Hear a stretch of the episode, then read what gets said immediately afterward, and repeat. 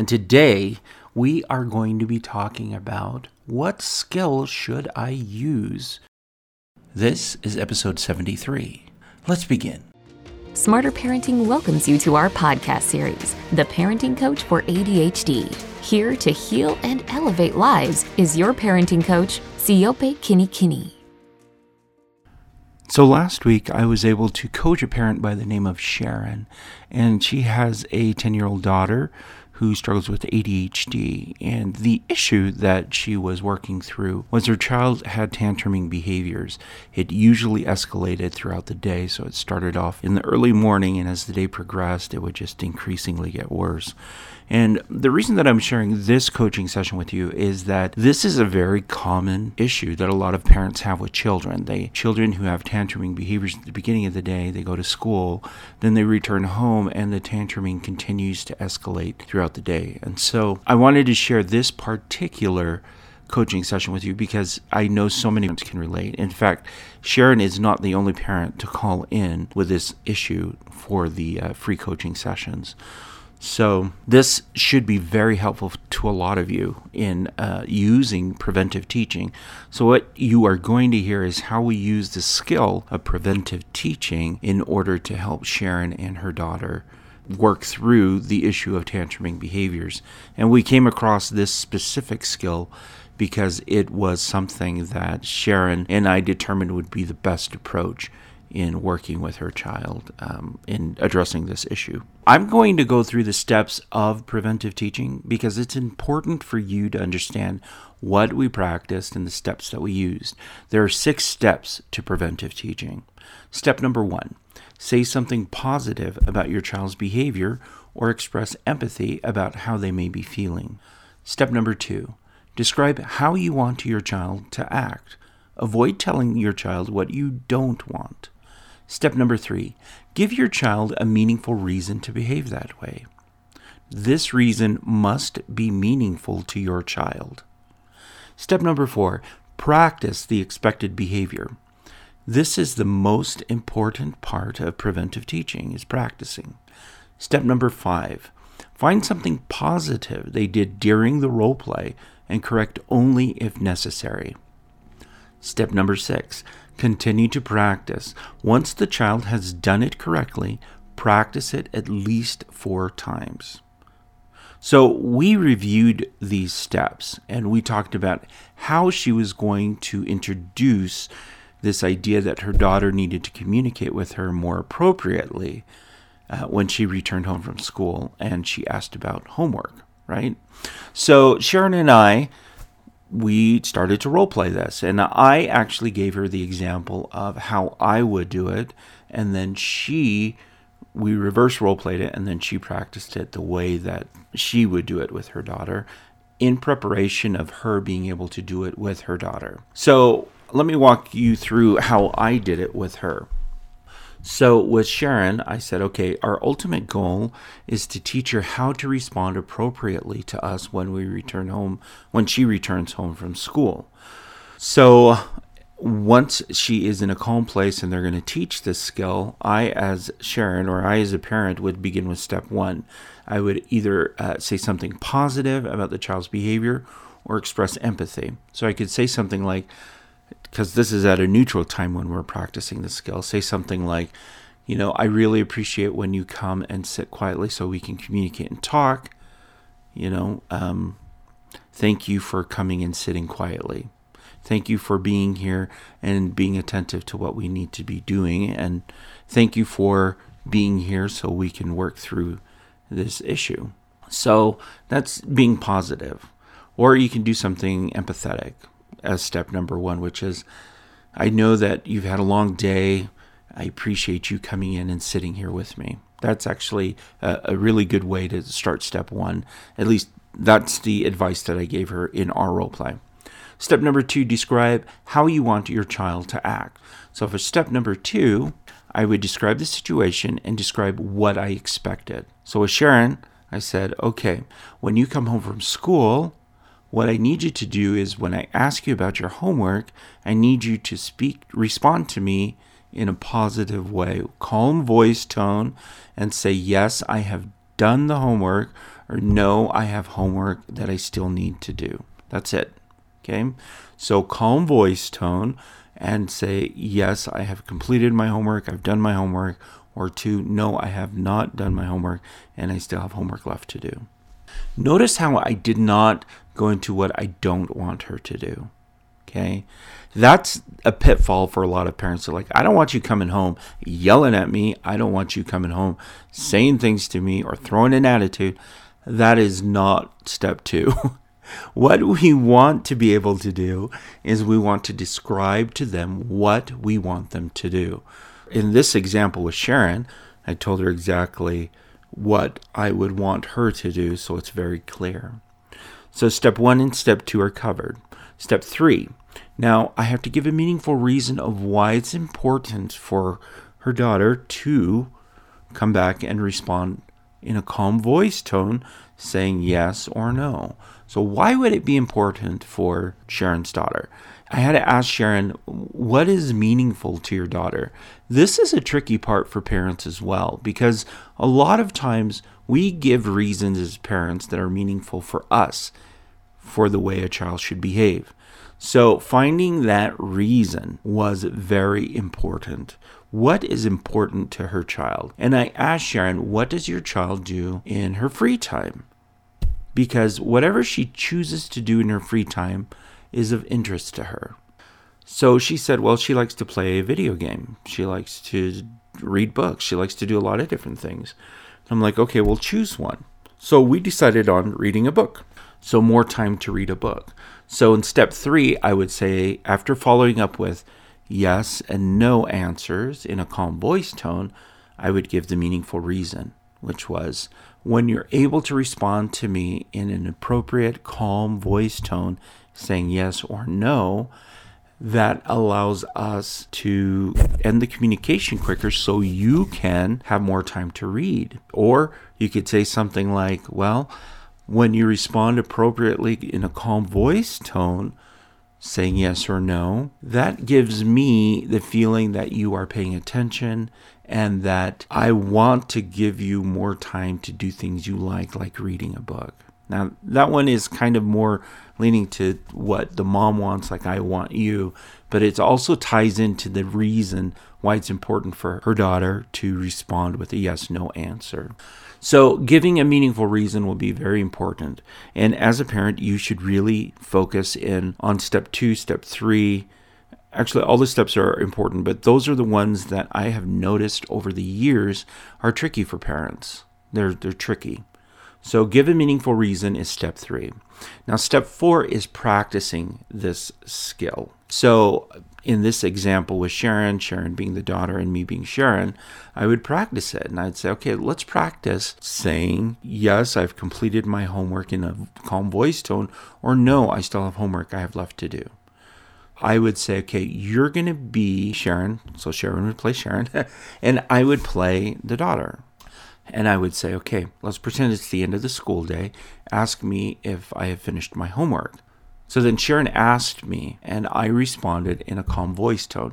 Now remember, I'm just demonstrating this so Sharon can know what it sounds like and what it feels like. So we practiced it so she can get a sense for it, and then we switched roles where Sharon played her daughter and I played Sharon. Now that seems a little confusing, but this is the idea behind practice. The practice actually needs the parent to portray the child first.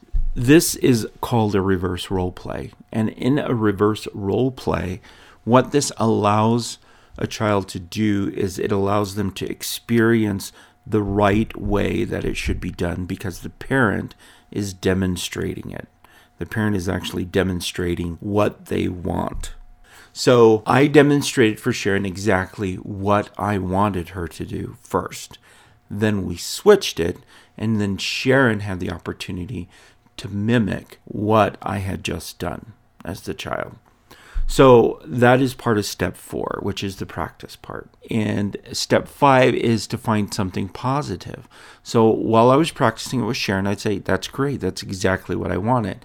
Now, there was a time when Sharon did something that I wasn't sure about, which was she responded yes or no, but she didn't give me any feedback as far as needing more time to do homework because that's what I wanted in step two.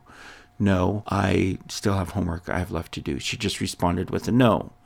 So we practiced it again, and I gave her that feedback. I'm like, well, you said no, but you didn't tell me you needed more time to do the homework.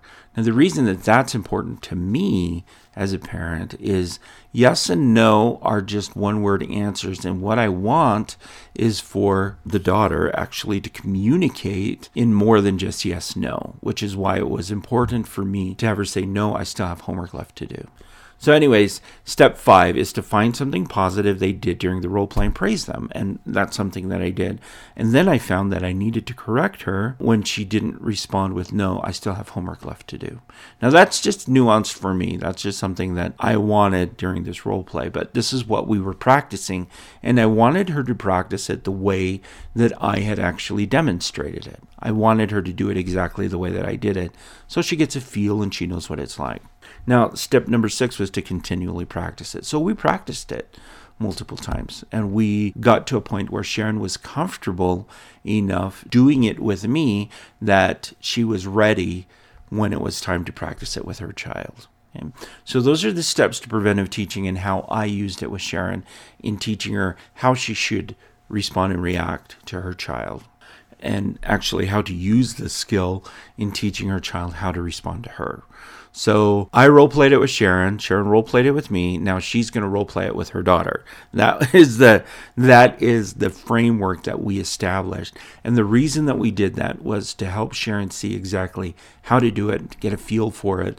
So when the time came, she couldn't be sidetracked into other things or be distracted by anything. She knew exactly what needed to be done when it was time to teach her child how to respond to her appropriately.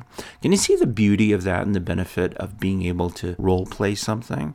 When you're able to role play something, it keeps you focused on the task at hand. So, regardless of what her daughter would be doing or may be doing during the role play, Sharon, because she's already experienced it, is able to keep things focused into what she needs to get done during the role play. It's a beautiful, beautiful skill. Okay, so let's talk a little bit about the role play. Sharon and I worked through it and we were able to role play this, and she was comfortable enough to try it.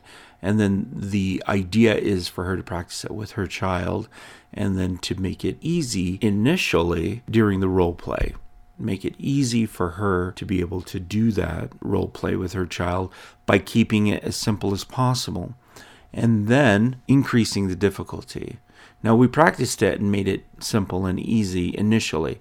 And the way that I did that by making it simple and easy was we just went through the skill exactly the way that I have just described it and then to help Sharon delve deeper into what may possibly happen. During this practice with her daughter, I started to make things difficult by throwing an attitude during step two, which was describe how you want your child to act, avoid telling your child what you don't want. So Sharon would role play it with me, and then I would throw an attitude like I do one of those things kids do where they, you know, go like, whatever, right? We've all heard it. We've all heard it to see how Sharon would react to that. And so Sharon was able to remain focused on the skill that she was teaching. And she would address that behavior. She would address it, say, okay, but she would stay focused on the, the six steps of preventive teaching. So as Sharon was able to navigate this change in attitude in my approach, then we practiced it again. And this time, I changed it up for step number three, which is give your child a meaningful reason to behave that way. Sharon gave me a reason, giving me more time to read my books. And I responded with, Well, I don't care about reading books. I don't care about that. Okay. So Sharon adjusted to that and she chose a different meaningful reason, which was play a game. Okay, so what we were doing during this practice was we started off doing the skill in a very simple way without any type of distractions. And then as she became familiar and more comfortable using the skill, I started to throw in a little bit of attitude that teenagers have.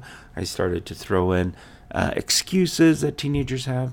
And all of this was meant to help her stay focused on what she needed to do with the skill and to keep her from being distracted and pulled away from what she was doing. absolutely fantastic to role play. Role playing is really the key to helping parents and also youth stay focused on what needs to be done. And this is particularly helpful for children with ADHD because it is part of this inattentiveness that keeps their mind running in multiple directions where it is better served to keep them more focused. So initially, we started off with simple, which is we just went through the steps and got the wording down, and then we increased difficulty by having me during the role play throw a little bit of teenage attitude and responding the way a teenager would to increase the difficulty to see if Sharon would be distracted and get off topic. And she didn't. She was able to follow through the steps.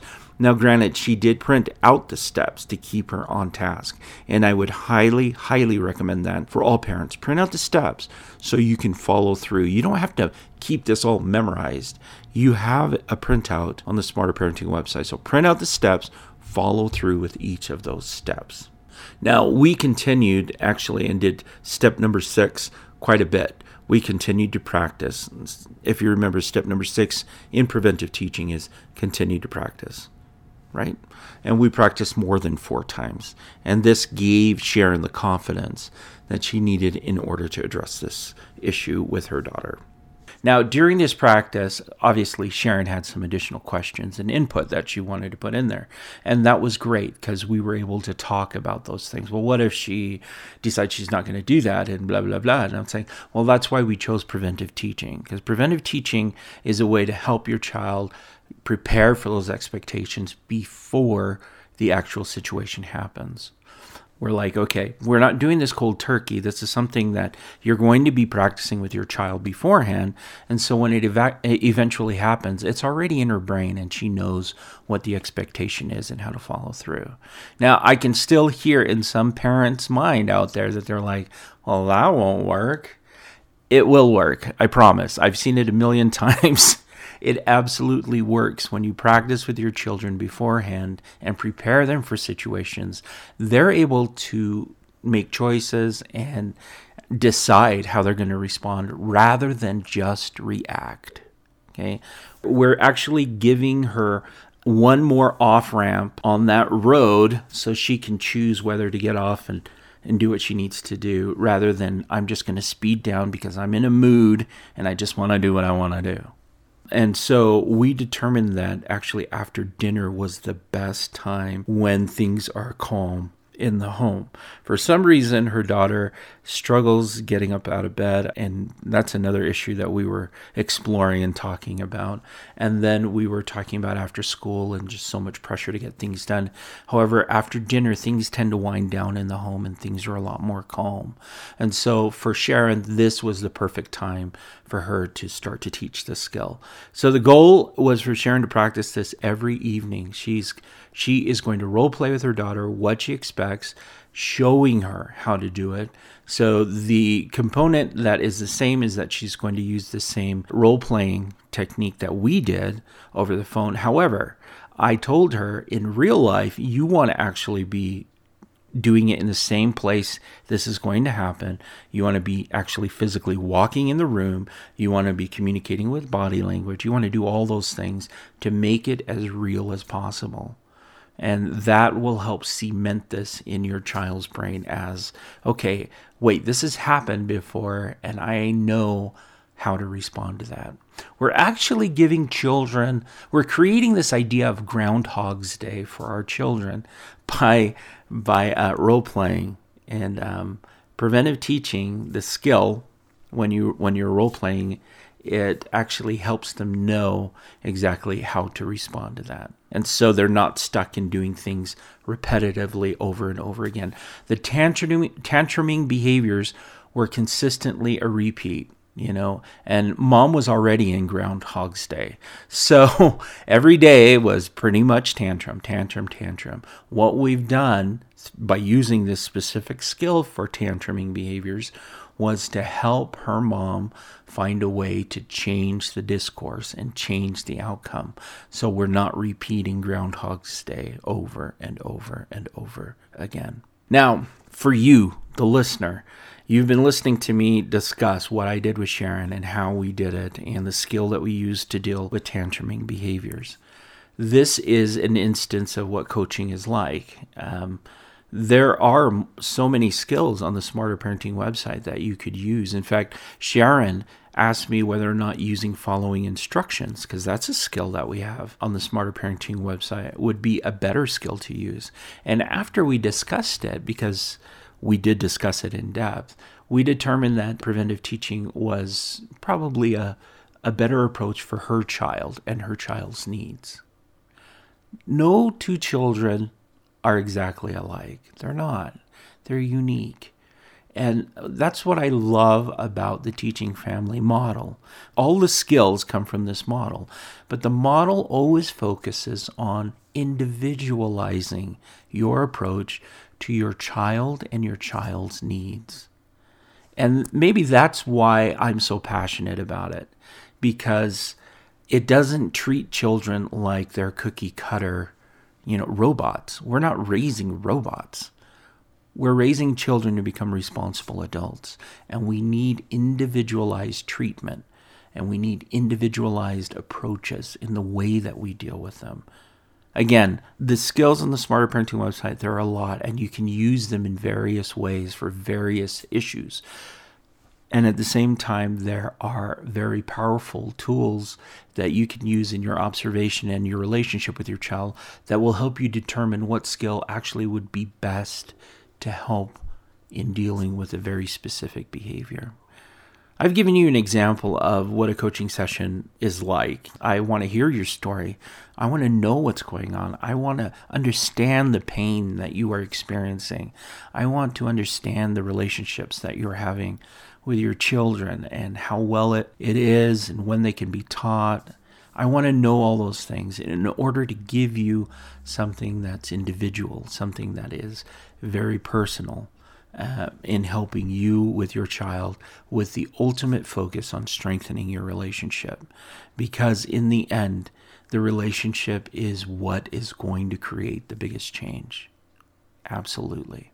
So, what I want you to do, what I want you to do, is I want you to dig deep. I want you to really dig deep, and I want you to consider for yourself what changes need to happen. And I want you to reach out to me. Call me. You can find the form on the Smarter Parenting website for a coaching session. Let's talk about this. If you are stuck, I hate it when I see parents who are struggling so hard and they feel like they have to do it by themselves. You don't. There's a lot of help out there. I'm here to help you. I am absolutely here for that reason. I have to give a huge shout out to the Utah Youth Village for making this even possible for me to be here to do this work because my passion has always been focused on helping families.